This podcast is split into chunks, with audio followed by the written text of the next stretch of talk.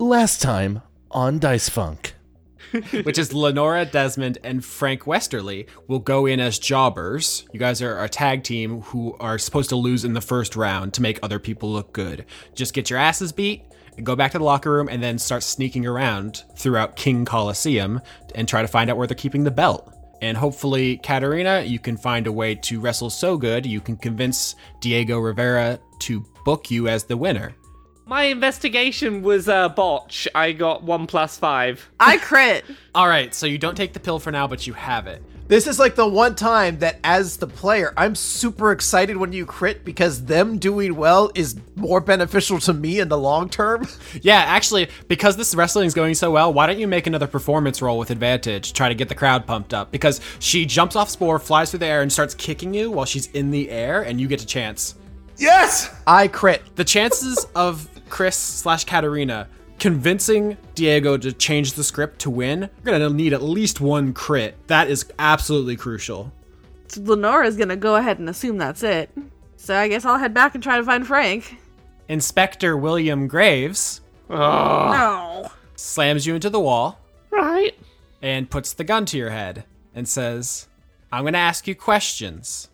And every time you lie to me, I'm going to pull the trigger. There's that whole stick again. I'm here for a legitimate reason. Graves pulls the trigger.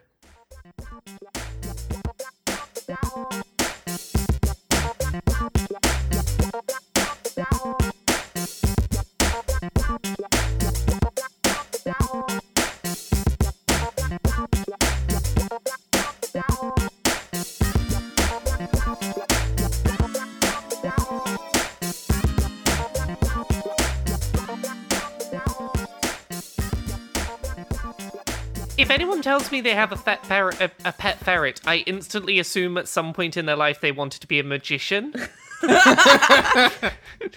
They're extremely motivated cats, right? Because cats are hmm. cats love to like sit around and like stare out the window or whatever. Like ferrets are like all, all the time on their grind trying to steal your shit. That's what Anna is, but with food. Yeah, this is what my cat is with food, Smudge. She will just. Oh, Her entire day is who in the house has food. Can I sneak and get to it? Extremely relatable. Smudge is such a good name. I love, I love, I love Smudge. She's curled up on my lap right now and she is lovely. Aw. Aw. A special guest podcaster today, Smudge the Cat. I guess we should start with Frank getting his face shot. Huh? Yeah. Yeah, let's let's address um that character that I have fallen so in love with getting shot in the face, huh? Lovely DM that's not gonna kill off my character for no reason, please. I mean, I've said before, Dungeons and Dragons is many things, but one of the things it is is a game about trust. Uh, you guys trust me to give you interesting scenarios, and I trust you to you know, act in good faith inside of them. I'm I'm aware of this whole setup, but like part of me was thinking like maybe what Austin's thinking is I'm gonna play as Veltari the Bozog from now on, and in that case, you know, my trust would have been well placed, you know? That no, the bullet goes through Frank's head, through the wall, into the ring, and kills Veltari as well. No! Rude. I'm just not very good at DMing, guys. That's what's up. No. Can I can I make the pinfall really quick then? Um, Christ. Obviously, I'm not taking away Laura's character without any meaningful input from her. That would be bad. I mean, bad storytelling, bad DMing, and just like bad personing. Um, Bad personing, indeed. That's the worst part. just abhorrent humaning in general. But stuff is happening. So let's zoom into the scene. Imagine, if you will, in your mind's eye, you are the camera in this scene. You see Frank Westerly pushed up against the wall, his huge popped collar being held by the White Dragonborn, Inspector William Graves, who has that cool snout scar where Lenora snapped it with her elbow. Um, he looks just. ah, It's like a quiet fury, right? He's angry, but he hasn't lost control. He has this huge, oversized revolver. It's way bigger than necessary. so you say he's not lost control. He did pull the trigger. He did, and you're about to find out why. Because he puts the gun to Frank's head, does his whole Russian roulette spiel. You say that you're here for a legitimate purpose, and he pulls the trigger. All of us now, in our mind's eye, are the camera. We fly down into the barrel of the gun.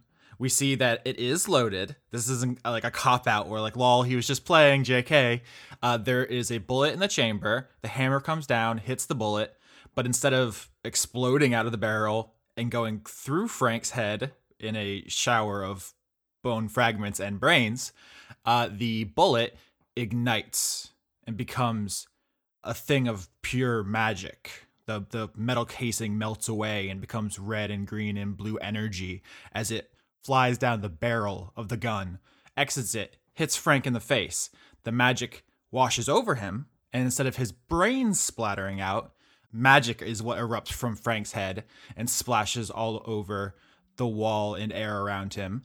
And what has happened is Graves has cast a spell on Frank. Oh, do I know what has been cast?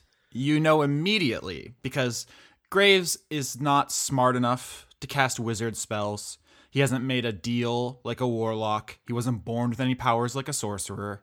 He just goes to the store and buys spells and spell accessories. uh, this particular bullet was detect thoughts. Oh, now before we do anything else, I've just had a sudden thought. Mm-hmm. Do we still have the bullet that we took out of his gun the first time we met him?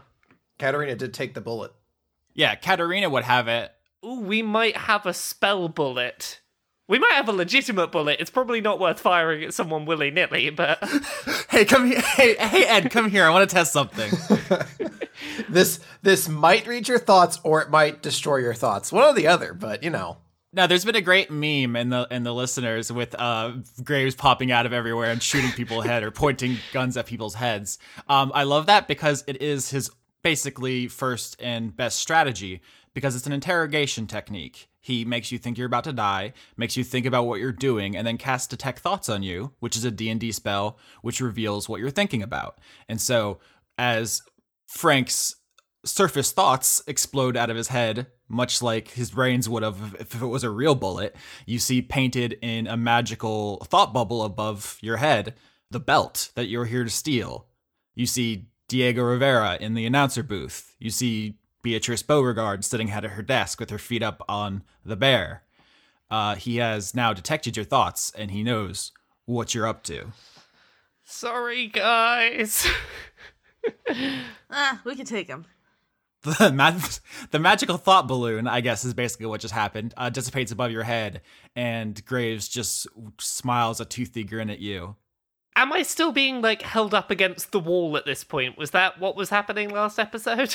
Yeah, he grabbed you by the collar and pushed you against the wall for effect. Made it felt basically feel like an execution. He had to sell it. okay, as soon as I'm aware that like he knows that we're coming for the belt, I'm gonna try and cast suggestion.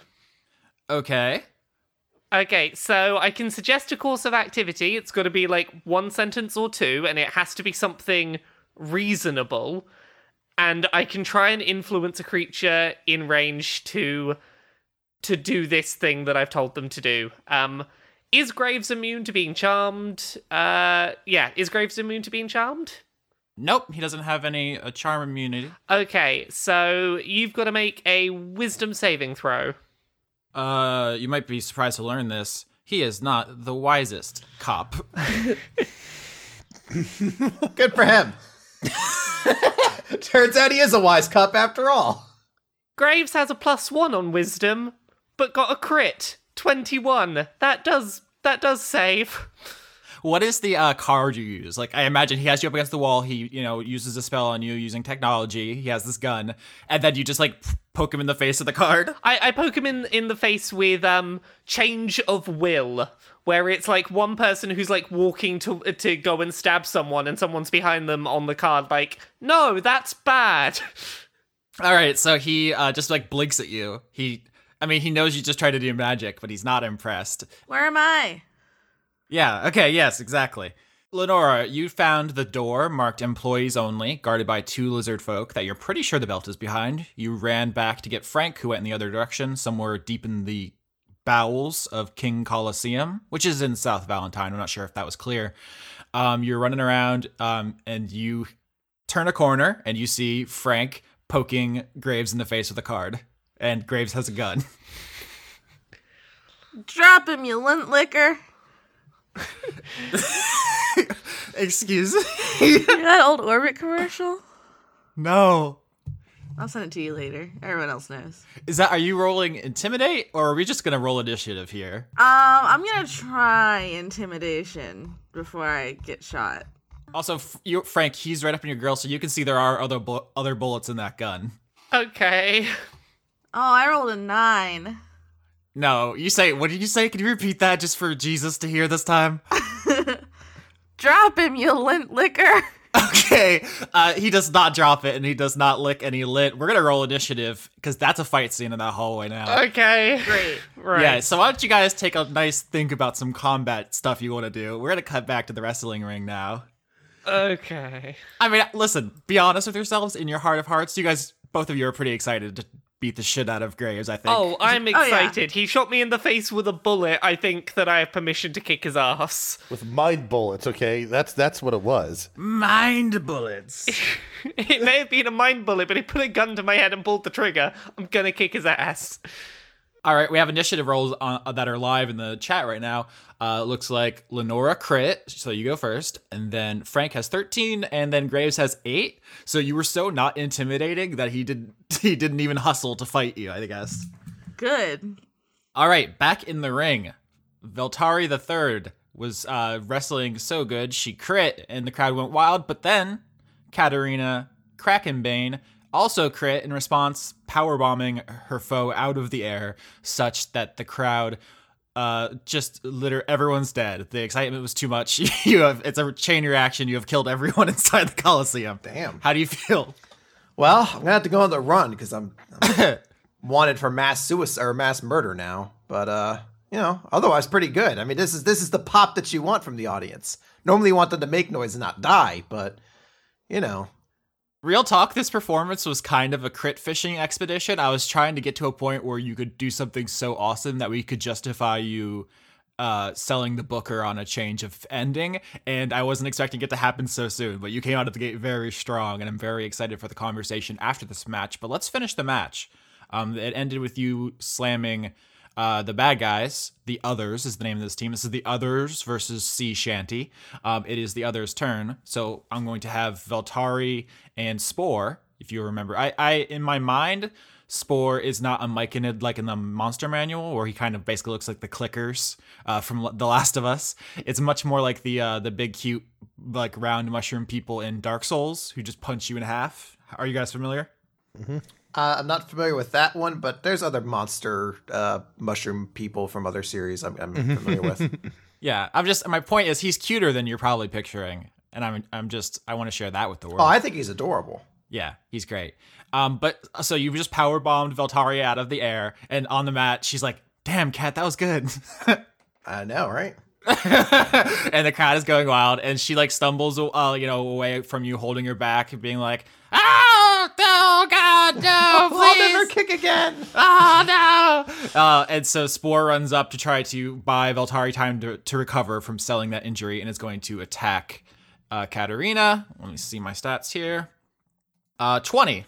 That's hits or doesn't hit, as the reverse way goes. Yes, the spore pulls off the move. Actually, it's uh, basically like a flying drop kick. Uh, it hits Katarina to knock her away, uh, which gives Veltari time to recover. And Veltari starts trying to fire up the crowd even more. She turns and she says, "What time is it?" And the audience goes, "Kick time!" what time is it? Kick time! And you see someone in the audience has a sign and it's a clock, but all the numbers have been replaced with kick. and everyone's like, "Yeah, do the kicks, Veltari." Um, it says that's her. That's her turn. Is she's like psyching up the crowd for like this, the best kick she can do. So it's your turn, uh, Renee Eddie. You are noise machine in this wrestling match. How are you? Part of me was debating uh, jumping off the ropes and doing a flying kick at uh, Veltari, but that just seems a bit too disrespectful. We yeah, the newcomer is gonna try to kick the kick master. Yeah, that would be that'd be very disrespectful to do. So I'm not sure that's what he should do at this time. I, I'm I'm thinking instead what he will try to do is try to um, get Spore off of Cat by doing basically a a jumping leg grapple takedown. So he like sort of jumps up, tries to lace his legs around Spore's torso and pull him down to the ground to, you know, basically so this Katarina and uh, Valtari one on one. So see here. Ooh, a miss on that one there. I rolled an eight. Oops. All right, so deal damage as you accidentally uh, overextend Spore's back, uh, hurting him for reals as you slam him to the mat. Nine. So it's a pretty hard hit. Uh, Yeah, that's pretty good. If you guys were in this for real, you would be pretty proud of that roll. Yeah, basically what happens is that he doesn't lace his feet, his legs properly. Ends up just kicking him over. So spore hits the ground, and you, uh, you know, there's a puff of spores that you inhale, um, and you can hear the wrestler's like actual inner monologue now because that's how they communicate. And he's like, "What the hell, man?" Sorry about that. Was trying to pull a bit above my weight class there. All right, so you guys are doing that. Katarina, all eyes on you. All right. So when I'm visioning the greatest kick in the world, I'm envisioning she's doing uh, what Shawn Michaels does when he's drumming up the band for his kick, which is just like stomping on the ground, kind of like preparing like for his opponent to get up so that they can just hit him with this crazy hard kick. So I want Katarina to get up and basically charge at uh, Valtari and just try to dodge the kick in midair, or not in midair, but mid dash and try to like knock her down. So I don't know if you need me to roll some sort of avoidance for that or just go right to the attack and we go it from there. Yeah, you're right. It's a it's the wrestling move you're rolling for, so all of it is included. Uh 22. Hell yes, not not a crit, but yes, above twenty. so you successfully you d- you dash at her. She g- goes to run at you to do your ultimate kick, and you dodge around it, and then you slam her. What are you doing? All right, I want to do it like this. So she goes for the kick and Kat's to duck underneath it and get behind her a couple feet and while Valtari turns around, that's when the tendrils are already out and in effect and I'm setting her up for the Kraken's grasp, the ultimate finisher. Oh damn! And I'm going to uh knee her in the face. Not a knee. That's just like a special kind of kick. It is, but hey, she may have she may be the master of kicks, but I have conquered the Kraken, okay? So Hoisted by my own kicks. All right, so you knee Veltari in the face and you execute it perfectly, and she goes sprawling to the mat. And once again, she's very impressed. You, you're basically kicking her ass, but you're doing it in a, a perfectly safe fashion, which she appreciates because her body is very uh, unusual for wrestlers. So she probably gets hurt a lot by people who don't know how to wrestle a bozog. So I just want to point that out that it's very much appreciated that you're rolling very high for this person. I mean I can go for the pinfall then. I don't know. I don't know how we end it.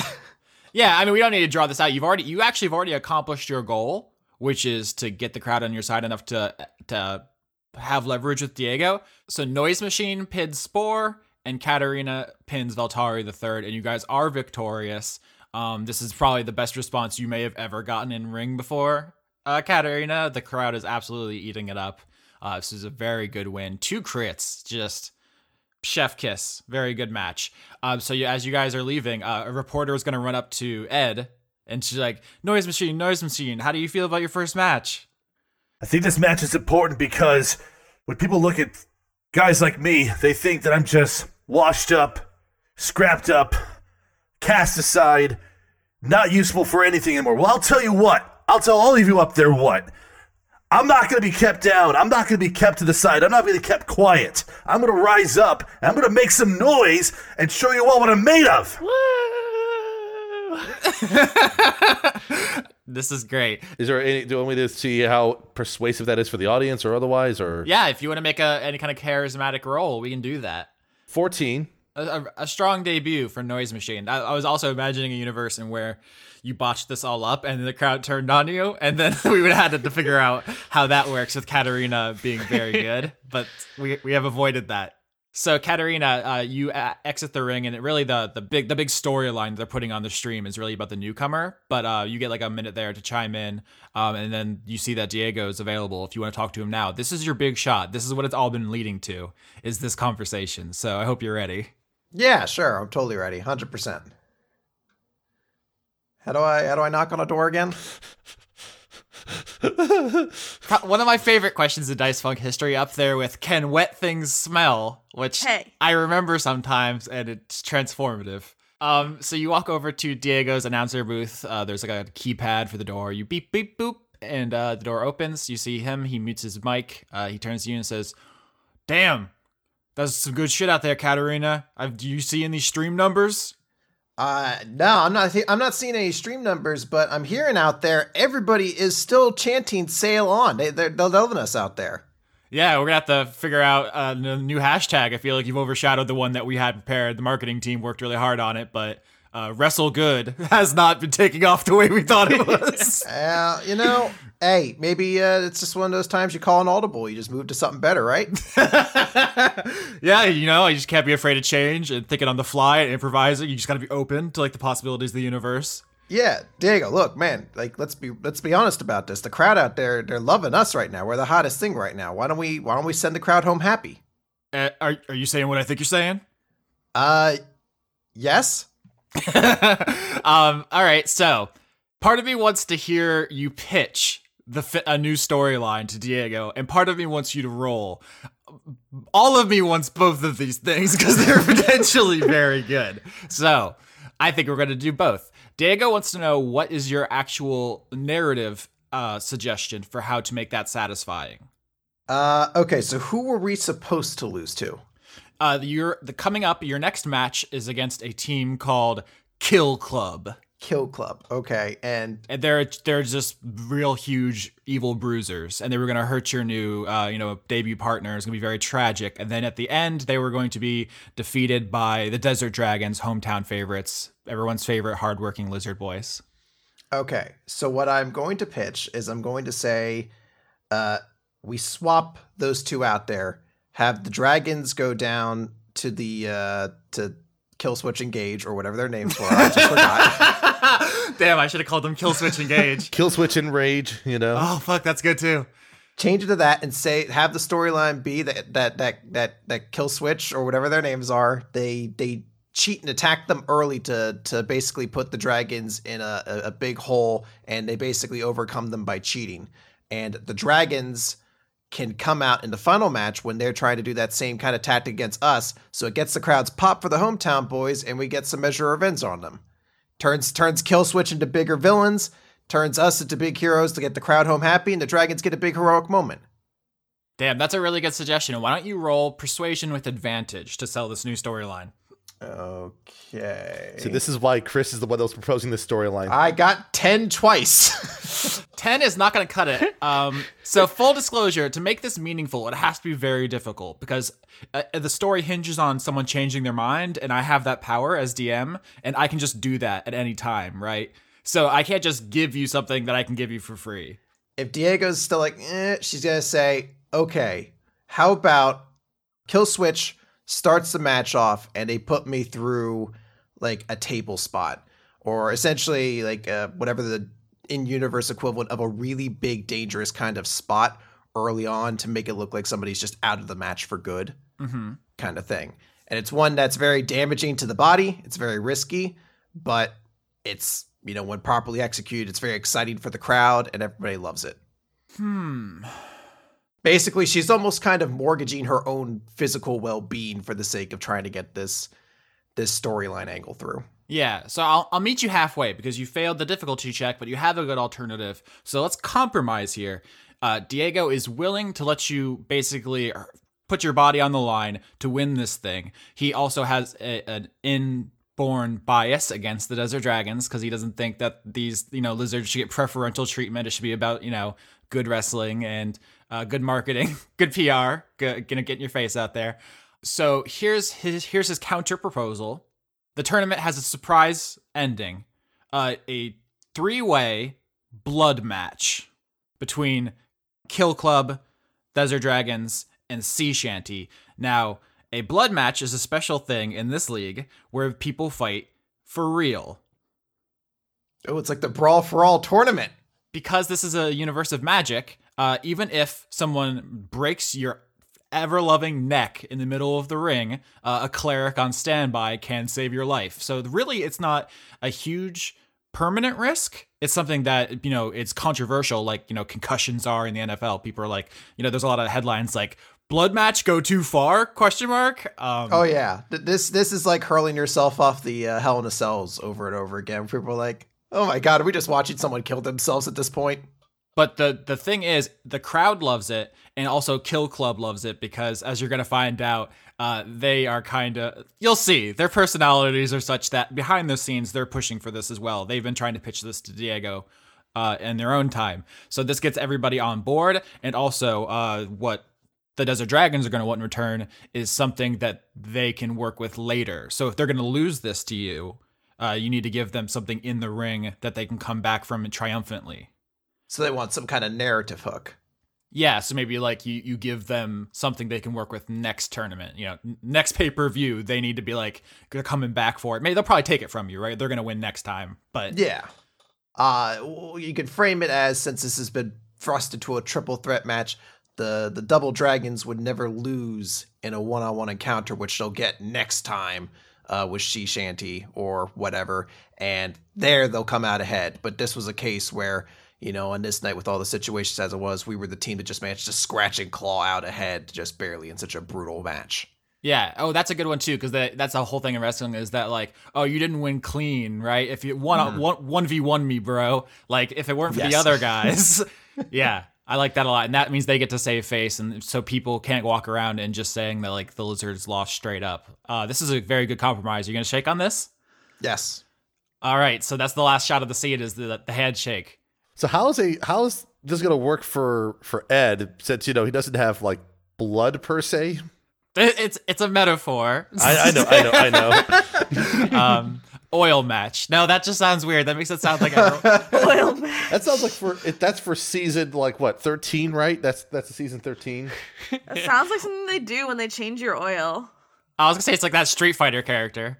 It's it's a dating website for different types of oil oil match. Oil is is basically the blood of robots. My brain just went in a completely different direction. Back in the hallway, you guys are fighting a cop. Yeah, we are. You come around the corner. There's a guy with a gun pointed at your friend. What do you do? Bad ideas. I'm going to try to cast Mind Spike. That sounds ouchy. Let me just read you the description. I reach into the mind of one creature I can see within range. He makes a wisdom saving throw, so do that. Thanks. and then on a failed save, I like spike his mind. oh no, I rolled an eight. My mind is spiked. uh, so it's gonna be 3d8 psychic damage. Five, uh, only five damage. It's not that bad. Oh yeah, on a scale of uh, what three to twenty-four, you only did five damage. So Right. But another fun thing is I can also, until the spell ends, I know his location always, if as long as we're on the plane of same plane of existence. And how long is that for? An hour. Nice. That's really cool. So you come around the corner, you start, uh, you know, flit. You have a- what? Do you have your MP3 player like in a running holster thing on your arm? Like It is now. I thought I saw a really good fan art that had that. I need to find the the artist to shout that out. I don't think I've seen that. Yeah, but you like reach up and you poke the you know the mind spike track, and he recoils, grabbing his head. Um, he is in pain, but he is not debilitated. And if he tries to run away to sabotage the plan, you will know where he is, which is good because he- he definitely wants to kick the shit out of both of you. But his actual mission is to stop this heist. That is his job. So that is like his uh, priority. But he can't escape now, uh, f- effectively at least. So Frank, it's your turn. Uh, Frank is going to whip out uh, the bell tolls, and he's just gonna shout. Uh, he's just gonna shout at Graves. You may have held a gun to my head, but now the bell tolls for thee. Wisdom saving throw. Everyone's attacking his wisdom. Is this a comment on the sapience of our police officers, our men in uniform? 19, he saves. He saves. Uh, well, that's fine. Oh well. I also checked uh, Scott Saxton made that art of uh, Lenora with the iPod um, holster. I'll find that later. It's too late. It's already in the chat. It's in the chat. It's too late now. Oh, God. It's too late. It's in the chat. That is some hacking cool art. The text is coming from inside the chat. See, considering you have a plus one on wisdom, Graves, how are you being so good at wisdom when I need you to suck? Probability. Wait, no, that's oh. Math is weird. It's police instincts. Gra- Grave just hates me that much. He does. He's gonna shoot you now. Okay. Pew pew pew pew. Twenty four. Uh, 24 hits my AC, yep. Uh, six damage. Wow, he only wings you, huh? Okay, yeah. Well, I, I am a wizard, so I don't have a huge amount of health, so. Um, one thing you notice, so he turns the gun on you right after you try to uh, use the Toll the Dead. Rotates to the next bullet. He pulls the trigger, and a real ass bullet comes out. He definitely shoots you, and it wings you. Uh, the thing to note is that it doesn't make the sound you think it's gonna make. It's not a loud gunshot in a small hallway. Guns are, in our universe, incredibly, unthinkably loud in that kind of situation. Here, it's a the spell uh, silence exists, so it is trivially easy to silence your weapon if you want to do like I don't know a stealth sabotage mission. So actually, it doesn't make a telltale gunshot noise. Something to note in this small hallway with two guards just down the just down the road piece. Um, but yeah, he wings you, and it is Lenora's turn again. Lenora, your friend's gonna get got. I, I'm I'm gonna like do something to keep myself from getting got on my next turn, so don't worry. Graves says to you, Frank, like, I couldn't just kill you just because I hate your smelly face, and I couldn't arrest you just because you guys are a bunch of scumbags. But now we're in a we're in the game. This is a mission. This is well, in Shadowrun would be called a This is run. this is real life, man. yeah, this is this is a live ammo situation now. So once I all I had to do is confirm that you were interfering with Luna's business, and you know I can kill you now, right?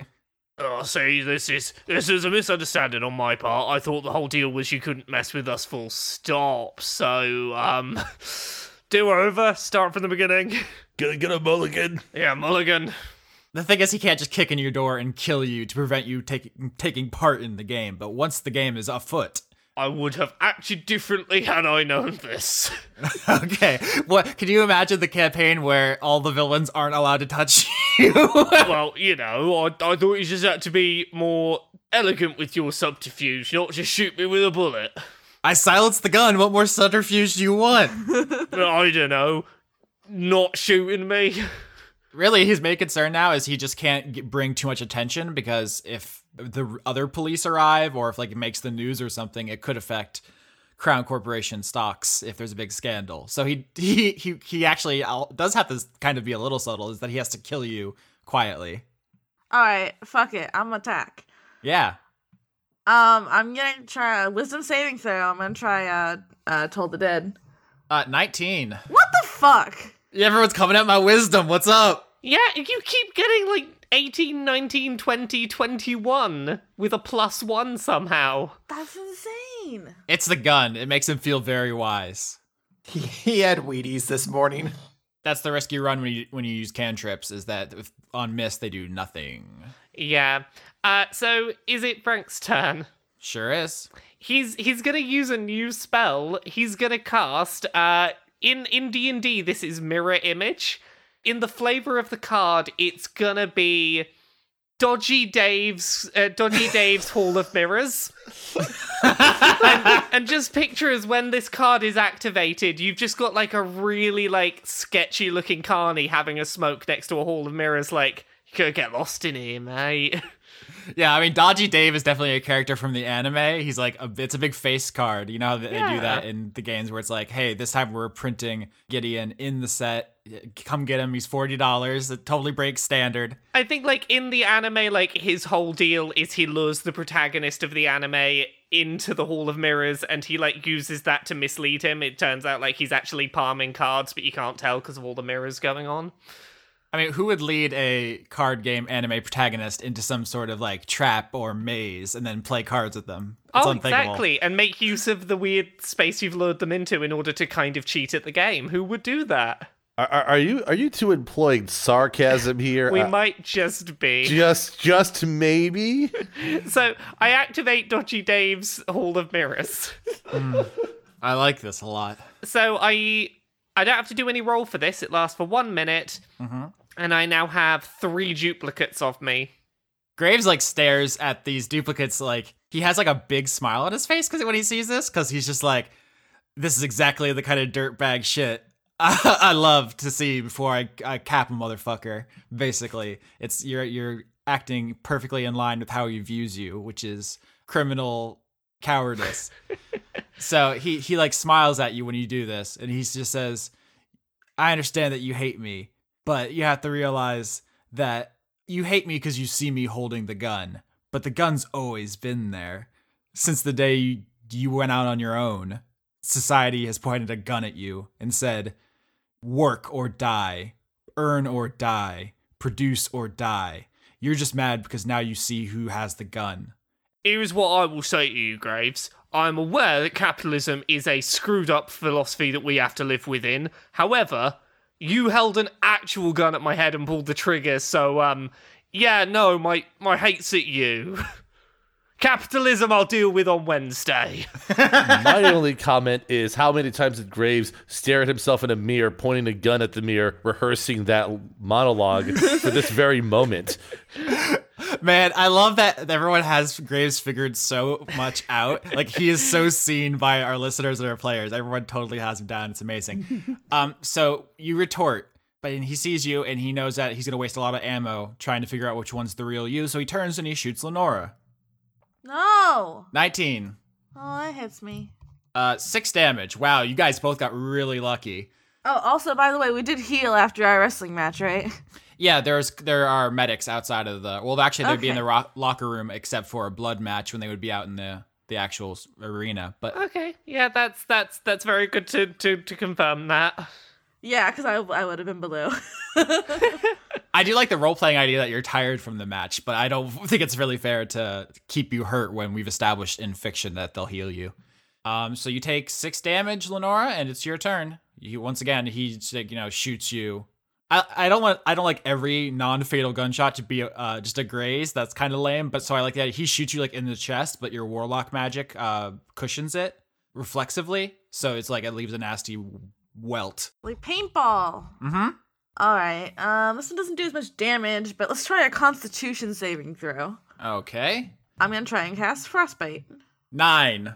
Yes, you rolled bad. Well, it would be ten with your plus one, but oh wait, Constitution. Never mind, not Wisdom. Yep. Yay! I hit. So uh, he gets real frosty Oh no! because I frostbit him. Don't frost him. and he takes 1d6 cold damage and has disadvantage on his next weapon attack roll. Aha! So roll that damage, but one thing you notice when you uh, turn on the frostbite song and hit him with some ice magic is that he- he has a white dragon which has resistance to ice magic. Oh, I thought that'd be blue. I guess that's water. Fine, he takes one damage. Uh, blue dragons are lightning. It's uh, white and silver are ice. Well, I'm not going to use ice magic on him then. yeah, but he does have disadvantage.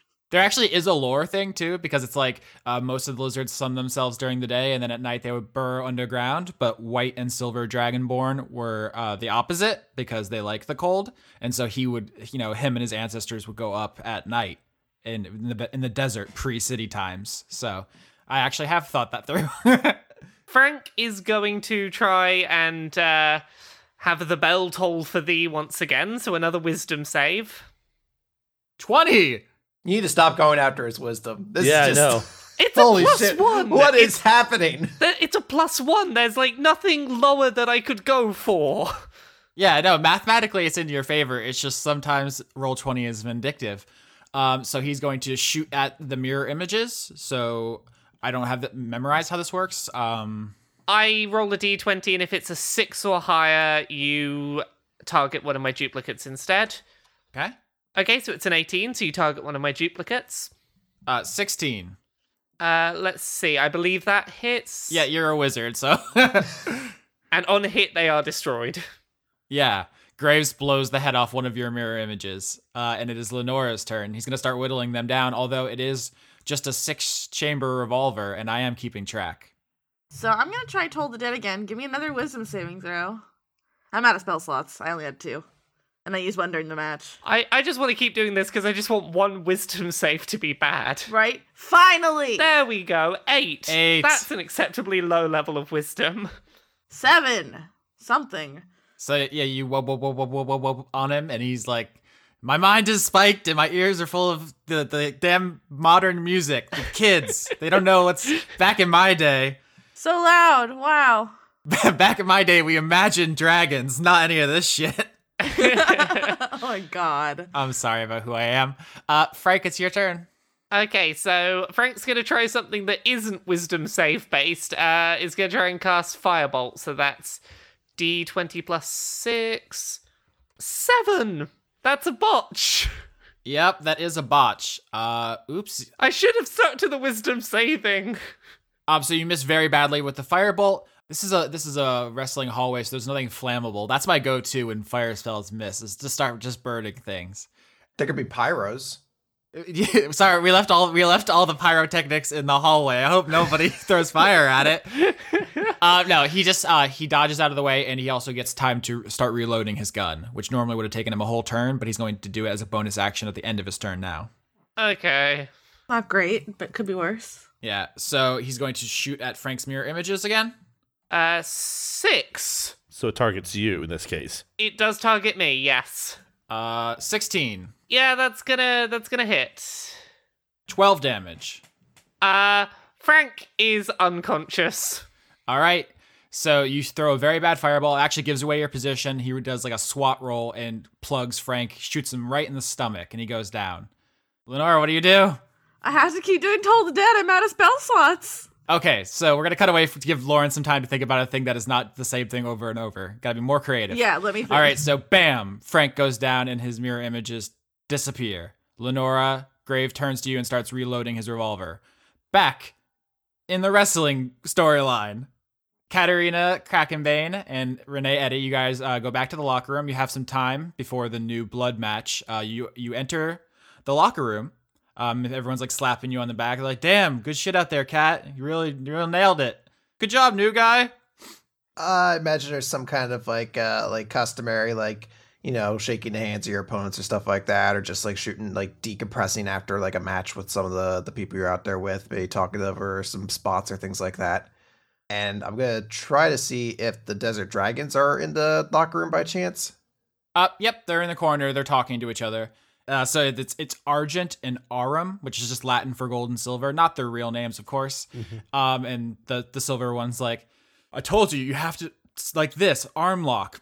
No, idiot, stop! like they're they're clearly actually not fans of each other in real life, even though their ring personas are that they're basically inseparable. And he's like, "Don't you talk to me like that? I'll knock your teeth out. I don't give. a- I don't care who sees. I don't care." Oh, this is so true. Real. This is real. Yeah.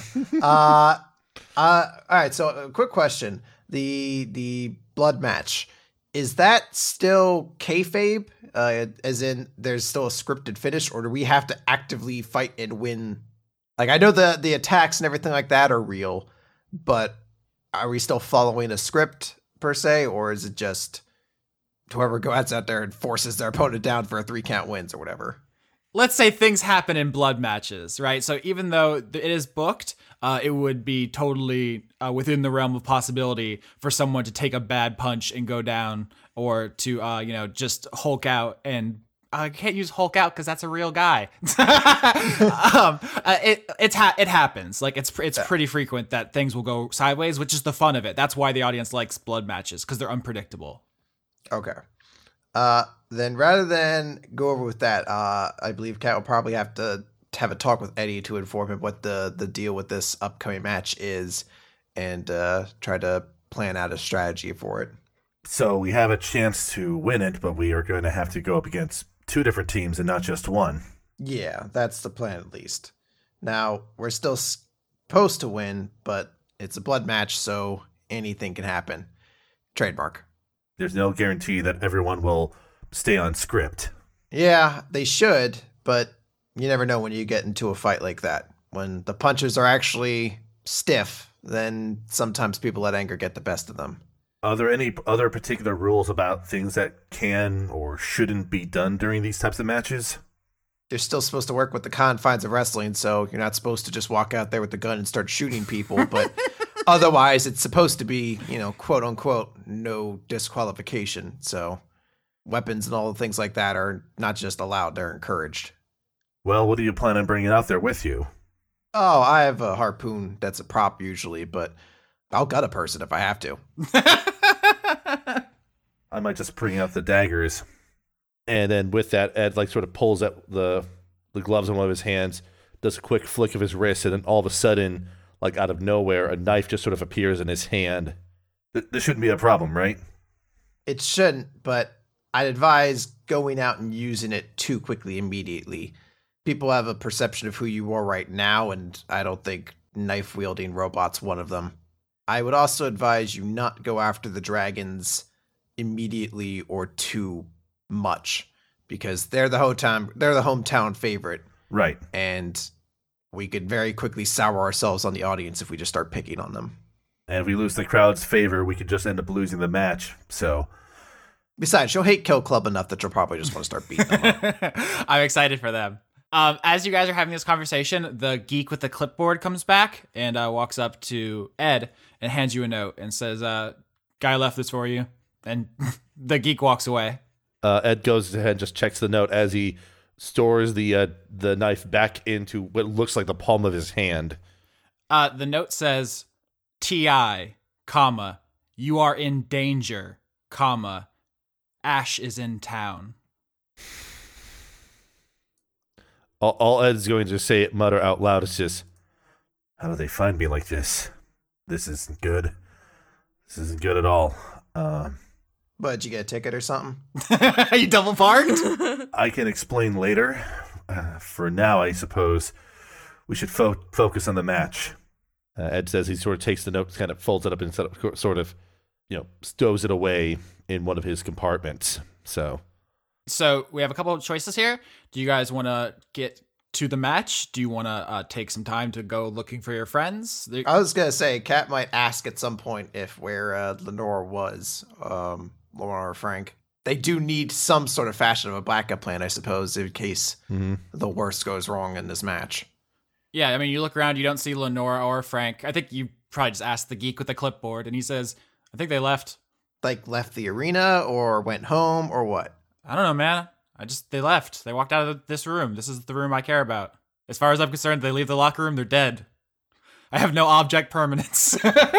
You know, I should hate you, locker room Larry, but I do appreciate your dedication to the locker room, so we're all right. it's basically my throne room, and here I am, God. it's in the name, locker room Larry. It's like it's in the name. Um, so you have some time. You can hear out there, uh, like out, out in the ring, they're like, "Oh God, there's so much blood. Kill Club can't be stopped." Oh God, they're like it's everywhere. yeah. Oh, The man with with, with the paper shredder for hands. I hope you brought ponchos for the first row because this is a splash zone. Oh no, that poor kid in the first row I gave my hat to. Uh, but you have time, is what I'll say. yeah, I'll, I'll go out and try to look for uh for Lenore or Frank. All right. So how about roll survival uh, to track them? Ten. Um, I'm not a survival expert. Ni- neither is Ed, uh, but he does have at least some wisdom, which might help there. Also ten. So Uh, The most average it could be. So you guys are gonna go uh, peek into the hallway. You're not gonna do a full uh, exploration. Um, because you do have to be back in time for your match, but you guys are walking around just seeing if you could spot your friends. Uh, back at the scene of the crime, All right. Graves shot Frank, Lenora. Okay, so Frank's unconscious, so theoretically, if I made a spell that affects everybody in a range, it wouldn't hurt him, right? If he can't hear because he's asleep. Okay, so there's just so many assumptions in that sentence. I'm really reaching. I think, uh, tell me what you want to do. I want to cast Thunderclap because it would make a lot of noise and attract a lot of attention. And then I can go, oh no, he shot my friend when somebody comes running because I made a giant boom that can be heard 100 feet away. Yeah, so Frank is on the ground. He's not actually unconscious. He he's gut shot, like holding his his tummy stuff inside his his delicious fruit filling. Um, he's like you know wavering on the edge of consciousness. Um, rather than try to talk about how a thunderclap avoids hurt people, just like say like I take two steps backwards. Okay, I'm gonna I'm gonna step back so that Graves is still within my five feet range, Frank is not. Constitution saving throw. Eleven. Yes, I hit you. Also, there's a really loud boom within a hundred that everyone can hear within a hundred feet. Uh, so it's only one d6 damage. It's thunder damage, but my main point was to get attention. I five damage. I'm just gonna say, remember, we, we are doing a crime. Mm-hmm. And the, the police officer is aware that we uh, were doing that crime. Does he have any evidence? Can he prove it? We were just in the wrestling match. I li- now I like this though because Lenora is thinking of Frank first. This is really a good character moment, even if uh, she's risking blowing y'all's cover. This is good. I like this. this is also just a D&D thing in general. Maybe not everybody's playgroup, but definitely for me, I'd always rather you make the messy decision than the good one. Yeah. Yeah. If, if it's like, okay, all right, roll to do crime. Oh, you, you did a good crime. And then everyone goes home. Not a great episode. right, right, right. As Lenore also would think, does he have any evidence? We were just in the wrestling match. A bunch of people saw us. We're supposed to be here. Katarina will vouch for us. I would hope so that that, that that works as a cover is he just for no reason shot us. Lenora, you pump up the, the jams, thunderstruck by AC/DC, probably. Uh, there's a huge thunderclap in this hallway. Uh, Graves is blasted back. Uh, his ears are ringing. He's not badly hurt, but he his cover is blown. Uh, Frank, you're on the ground. Uh, you know, you you hear this huge thing, and you're like, "Oh, I guess that's what dying sounds like." um, and he look uh, Graves looks to the two of you. You see the mental calculus going on. The gears are turning, and he realizes he doesn't have to kill you here. He can just stop the heist by going and telling Diego what you're up to, because he saw that in the detect thoughts. So he actually turns around and runs down the hallway to get away. I would chase him, but I'm gonna go get a medic to help Frank. That's what Lenora would do. That is what Lenora would do. You're just gonna leave Frank bleeding on the floor, though. I'm gonna roll strength to try and help him up. Three. No, actually, role play this. You walk over and you're like, "I'm gonna save you, Frank," and you grab onto his like you know waist and get get him half a centimeter off the ground. You're like, "I changed my mind, Frank. I'm going to get help." Literally. Oh, I'm sorry. I can. No, bye. I'll be back.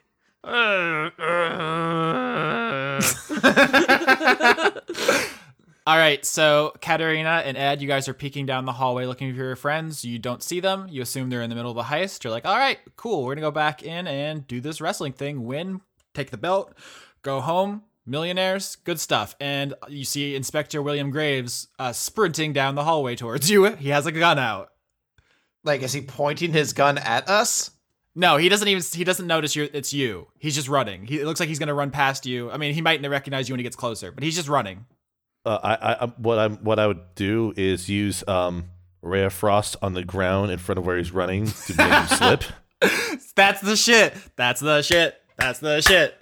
I don't even. I'll, I'll, you know what I'm gonna do? I'm gonna roll dexterity for that. I think. Mhm. Oh, t- 19. Okay. So he's running. You ray of frost the ground in front of him. He goes sliding, but does not fall. Um, he's sl- he's in mid slide now. What do you do? Can I run and try to give him my finisher for real this time and try to knock him out that way? Absolutely. All right, I need a uh, dexterity saving throw. DC 15. That's the same. That's the same roll, huh? Six. Boosh. All right. This is this is like something out of a uh, just out of a, like a '90s kids movie. You have the villain sliding around on the ice.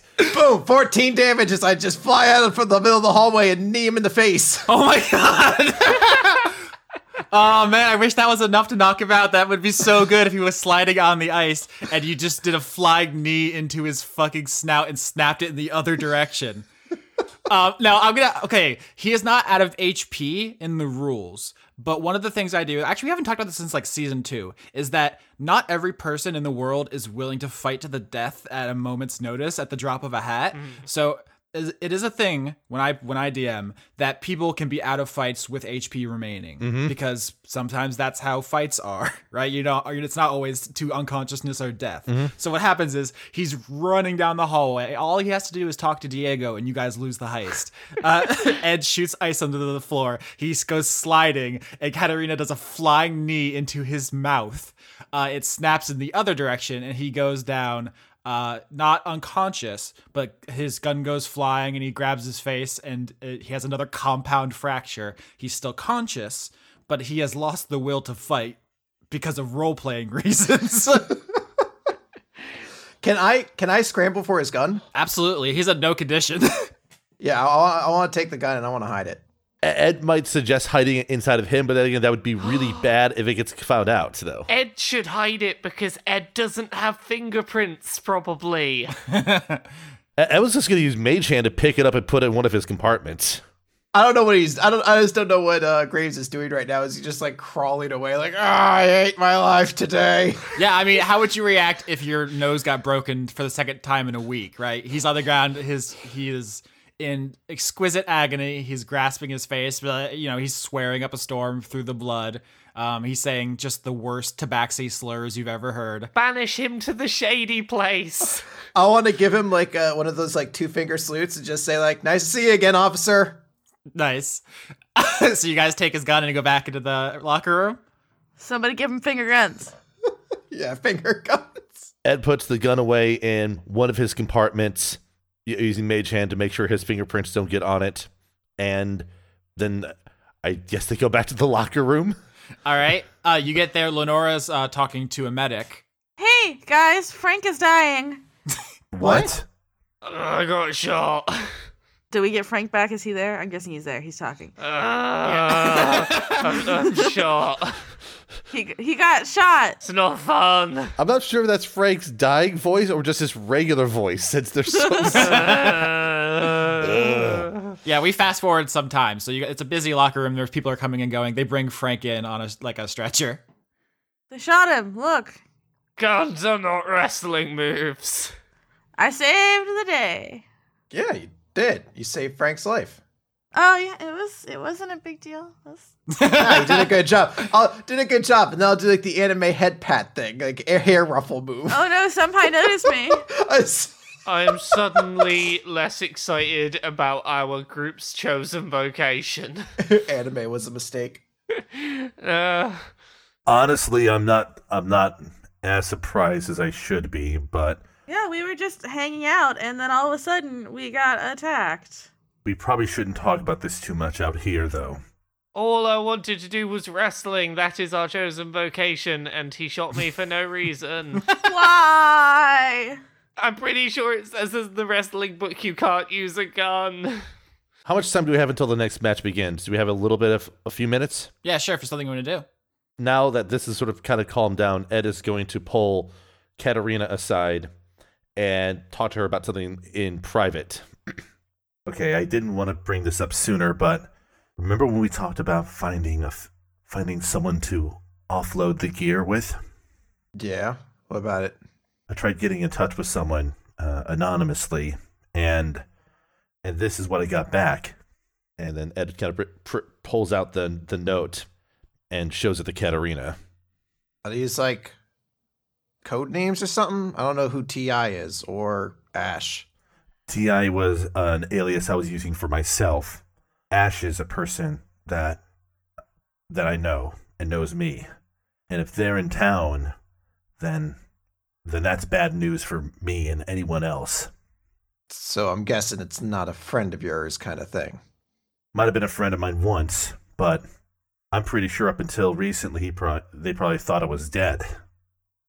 All right. So uh, what, what do you what do you want to do about it? For now, let's just finish this job as well as we can. We're kind of already in it. But afterwards, I might need to start thinking of ways to lay lower. You dig a hole. We're already underground, so digging deeper may not be the best idea. But yeah, It's an idea to start with, at least. I wanted to share this with you because, well, I, I understand the hesitation in getting involved in this. I, ho- I just hope it doesn't go as far south as I've seen it in the past. Well, we'll know what happens till it gets there. Until then, I'm doing everything I can to keep my shit out of my shit. If that makes sense. Absolutely not. Anyway, as you guys are having this conversation, uh, you can hear uh, Sea Shanty's theme music kick on in the arena, and you hear Diego say, "Waves may break, but Sea Shanty never will." And he's like giving you guys introduction. Are you ready to go? yes. All right, time to do it. All right. So you guys are uh, edge of the ring. Um, you see that the desert dragons are already out there. You guys were caught up in your conversation about the mysterious Ash who has come to town, so you missed that part. So they're waiting for you. They they roll their eyes when they see you. Um, I'm not sure what your we haven't really developed what your out of ring relationship is like like with these two, but they just seem like kind of unpleasant in general. Well, it, it's worth establishing too that Katarina's flaw is that at least everybody has one story of them of her mooching off of them. So for some people, it might be a very playful thing, or just like, uh, yeah, one time came over and just like ate all the food in my fridge. Some people might just absolutely hate her and just begrudgingly have respect for her in the because she may have screwed people over in the past with some of these things too. That's that's a very real possibility. So the more the more easily sort of annoyed person might just despise her. I also like to imagine that the more uh, like power and influence someone has, the more Katarina would likely to try to mooch off them. So the most popular faces in the rest the Valentine Wrestling Federation are probably prime mooching targets, huh? Oh, almost certainly. All right, so you, you two teams have entered already for the blood match three way. Uh, when of course you guys hear wanted in four planes for murder and mayhem. Here comes a challenger not even the abyss could hold. Blood Maw, the Invincible. And uh, coming down the ramp is a demon Ooh. An actual from the bad place demon. Uh, the specific kind of demon is a bar a barlgura. I didn't name these. Blame. Yeah, blame Gygax. Is, Yeah, Gygax did it. Um, the barlgura is basically like a huge demonic ape. There really isn't much more. He didn't put a lot of stank on that ball. It's basically an evil ape. Um, so that's what's coming. I mean, it's like eight, ten feet tall. It's like the size of Diego. Bloodmaw the Invincible has actually wrestled in the big leagues before. Didn't quite cut it. Doesn't have the charisma. Just has a lot of presence and uh, size intimidation factor. So basically, it, it's all that and not so much finesse. So he's Nathan Jones. He's a really tall, big guy who just couldn't cut it and got scared on a plane ride. Take that. Nathan. Take that, Nathan Jones, convicted felon. Damn, there's so much wrestling lore. Um, so Blood Maw the Invincible enters the ring, and coming up next is his partner. Legends tell of a wild and forgotten mountain where all travelers have met a grisly fate. The mind can hardly imagine such a gruesome end, but now you'll get to see it in person. The next combatant is Wendy Wendigo. Ooh. And a Yeti comes out. Um, Yetis, you will, I was delighted to find out, are in the standard monster manual they sure are. and they speak a language called Yeti. So that's fun. Um, this is a female Yeti who, not a Wendigo, but that is her ring persona, which is a cannibalistic monster. This is just a person, a huge, uh, fuzzy, round, um, white furred person with like uh, little horns and kind of sharp teeth. Um, but you guys know from their backstage personality, uh, we- Wendy, that is her real name, uh, is a vegan. Um, she's pretty cool. She's like into yoga and like tai chi and stuff. But she comes out and she has like uh, stage blood all over her, and she's like roaring and yelling stuff in Yeti, and it's like, but it's she's actually just saying like she's actually just giving like a brownie recipe. Um, but it sounds scary to everyone in the audience, and so they're all, they're all freaked out by it. And she like jumps over the ropes in one big bound and lands next to her partner. And Diego's like, I don't know how anyone's gonna stand up to Kill Club, even two on one. This team is unstoppable. Ah, yeah. I'm losing my fucking mind. I like that. That one was in character. Frank's in the locker room holding his intestines in. like, I'm pretty sure my mind is falling out my stomach. I'm losing it. So you guys talked in the locker room about your strategy, which is not to pick on the Desert Dragons, and I like that. So let's roll initiative. I'm not going to play the Desert Dragons for now because they are going to be fighting. Uh, I'm going to say they're going to be fighting Blood Maw the Invincible because he feels uh, more intimidating. You guys will start two on one against Wendy Wendigo. I rolled a nat. I rolled a five natural one for the initiative. See Noodle. Uh, I'm a 16. It should be 16 instead of 17. All right, 19. Wendy wins. So the match is going to start. Actually, the bell hasn't rung yet. Wendy runs over and grabs it and spikes it like a football. She like rips it off the mooring and is like, and she just says like, "All right, everybody, let's have fun out there." um, and she's gonna run over. Uh, she like runs on her like knuckles uh, to make it like really animalistic. Uh, not, of course, her natural gait, but here we go. She's going to try to basically just bum rush Katarina. Uh, crit. Uh, she runs not only over you, but into the ropes, bounces off, and then runs into uh, Ed. Um, so you guys are both going to take this damage because a crit. So you both take seven damage from Wendy's opening assault. She is uh, just a deadly fuzzy cannonball. Aw. Okay. And it looks like that is Katarina's turn. Now this is just real combat. Now we in it, boys. Yeah. Uh, so the first thing I'm gonna do is I'm going to uh, use a rage, which I imagine is basically like uh, kick flipping up after getting knocked down and just start like primally screaming to to get into this. and I am just gonna start le- trying to lay into her. So it's going to be uh, two attacks, one with the the harpoon and then one with just a fist.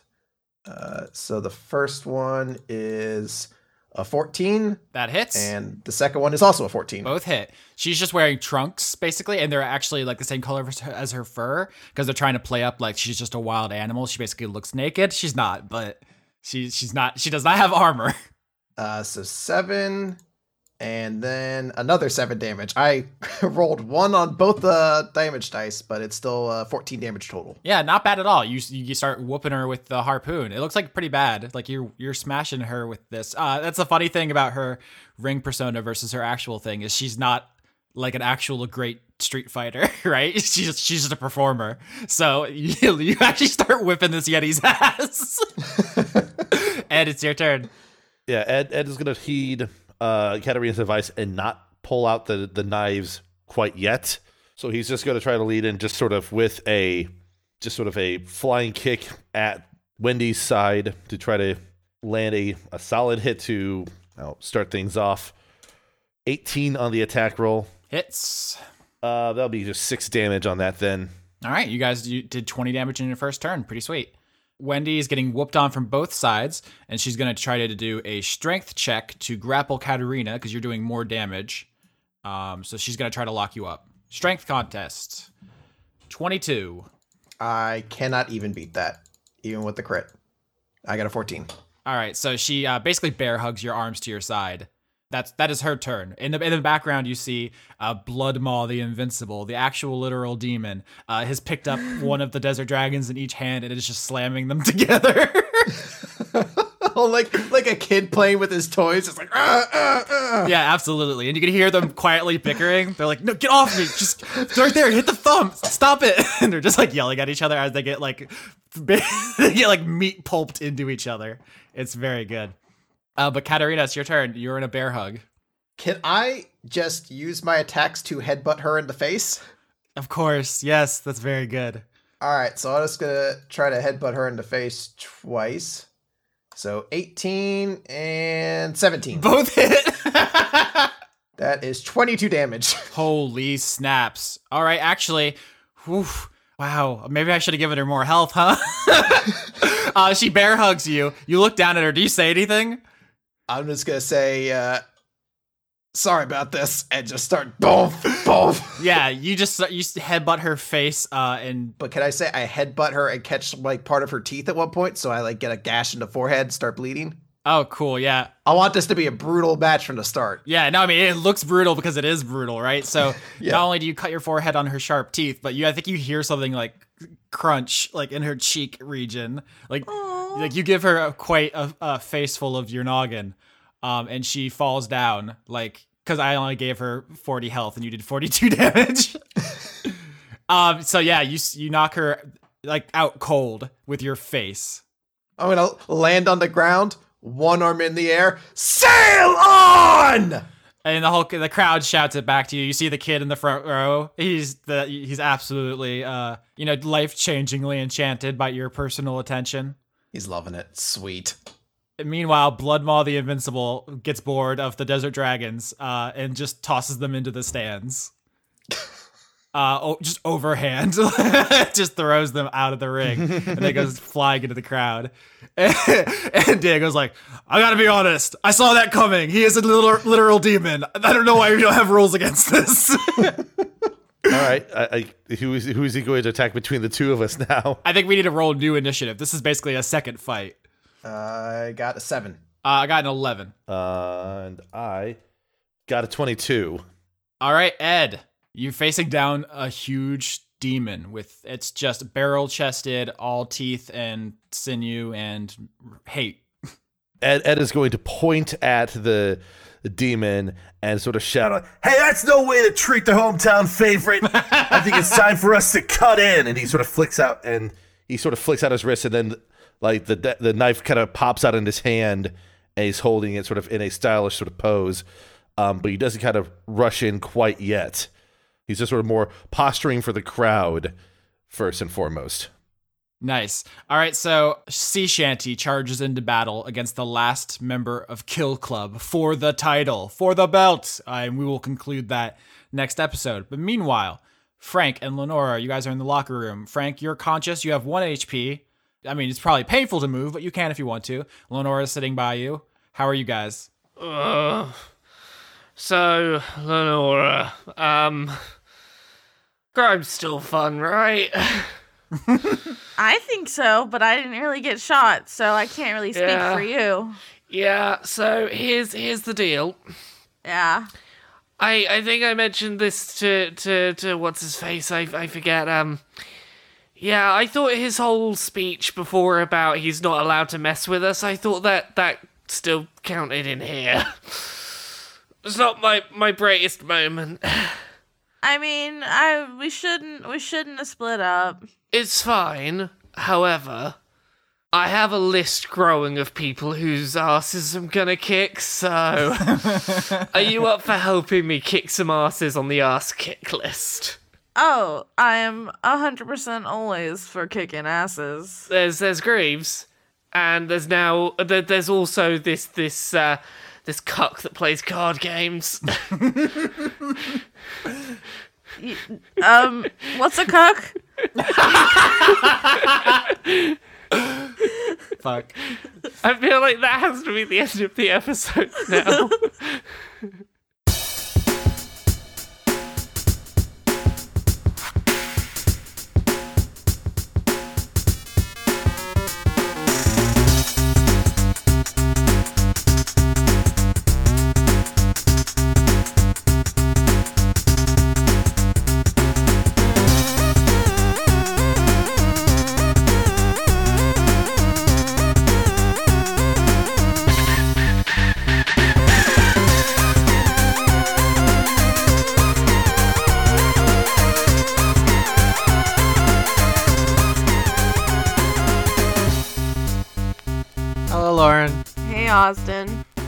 excited to read credits? I love reading the credits. It's my all-time favorite pastime. Even more than petting cats? No. Well, then you lied. You just lied to all the listeners. Well, I forgot about petting cats. I guess Oh, always be petting. they're so soft, bellies, and they attack. It's a weird thing. It is. I have a lot of music credits this month because we had a wrestling arc and entrance music is a necessary element. So I'm going to do this right now. We have our normal intro music, New Jack Mantle, an arrangement of the mantle from Nights into Dreams. We have music of funk, an arrangement of Stage 1 Gotham City from Batman.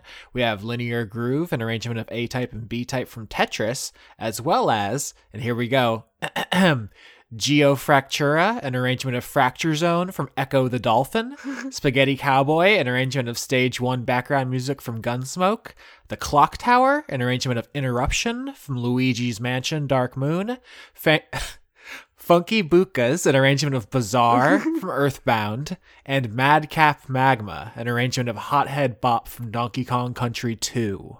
You named them all. I did that. Now it's your turn to name some stuff. Okay. Here are the producers. That's what they do, right? That's what it is. Yeah, executive producers for the month of January 28, eh, 2018 are. Oh God, it's a new year. Oops. We just continue moving forward. Inexorable. Uh, okay, I'm gonna start reading names. Are we going back and forth? Mm-hmm. Okay. Ex Deluris, Kerstine Haslinger. Joseph Tombrello, Jade. Brent, The Cult of Orphanax. Paul Mullen, Dr. Goatman. Tushiro Kuro, Andrew Grothin. Levi the Young, Kevin Dobbins. Anthony Sever, Morgan Rapp. Madison Lilith McKenzie, Notorious Stoltz. Victoria Melito, Scotty Vilhard. Aline, Brickfire. Marble Toast, Criterion. Ren, Einar Johansson. Carter Rayner, Major Tem. Matthew B. Hare, Jorgen Indie Monster Winwick Ford. Josie G. Gazay. Razumi Yazura. Albert West. Jason. Ken Firstel. Eleanor No Nante Sees Periton. Scott Cummings. that was a pause you did there. Starlight Glimmer did nothing wrong. Jew Man Jack. Mel Tish. Arjun DeKonig. Grimlock. John Potts. Dawson Parr. Noah Sudret. Ziphosaurus. Elderly Goose. Salad Child. Seraph Stone. Thurston Gross. Devin Smith. Caster UK.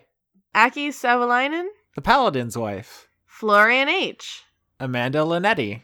Junk 2.0. Rebecca Hadsel. Dominic Bowden. Melissa Nielsen.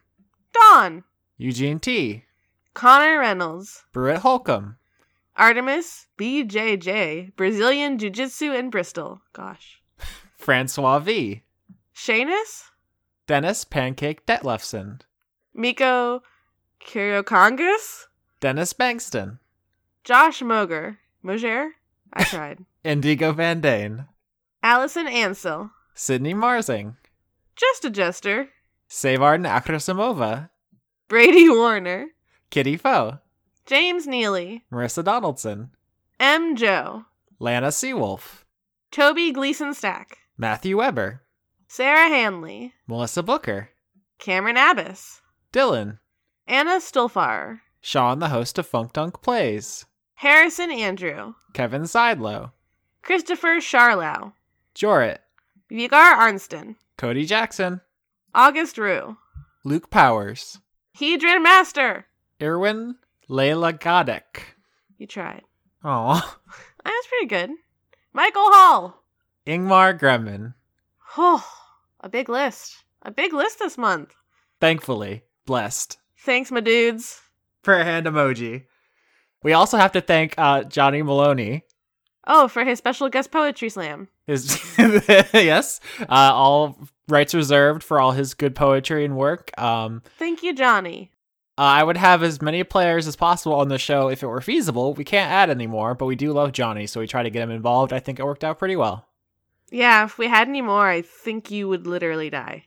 What else do we say during this part? Uh, Podbean, iTunes, Google Play, YouTube, a sneeze. a sneeze. Yeah, so uh, subscribing and commenting and rating, And doing all those things. Sneezing, you gotta sneeze. Just let it out. Patreon for you and Chris. Weekly manga recap and Austin Yorski.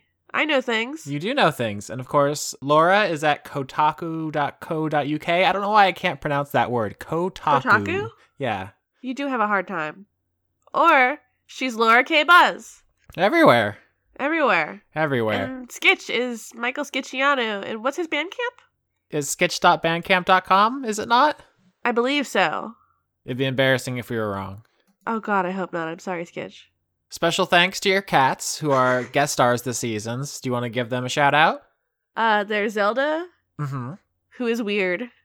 Awesome. And there's Anna, who is a fucking dumbass. Who likes bread. She will steal bread. No, but nobody's bread is safe.